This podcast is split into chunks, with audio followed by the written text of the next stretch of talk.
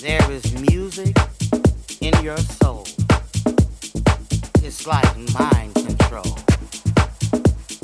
It sounds like sweet, funky melody, making you real.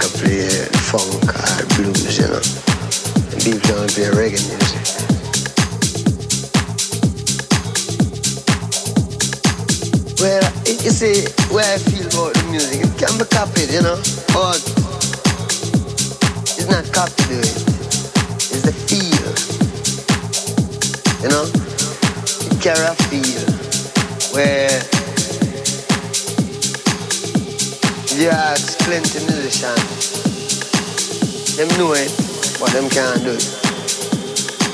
Some people still searching for this truth here, which this reggae music you know bring Christ to them, and the only the only purpose it serves is to tell the people Rasta.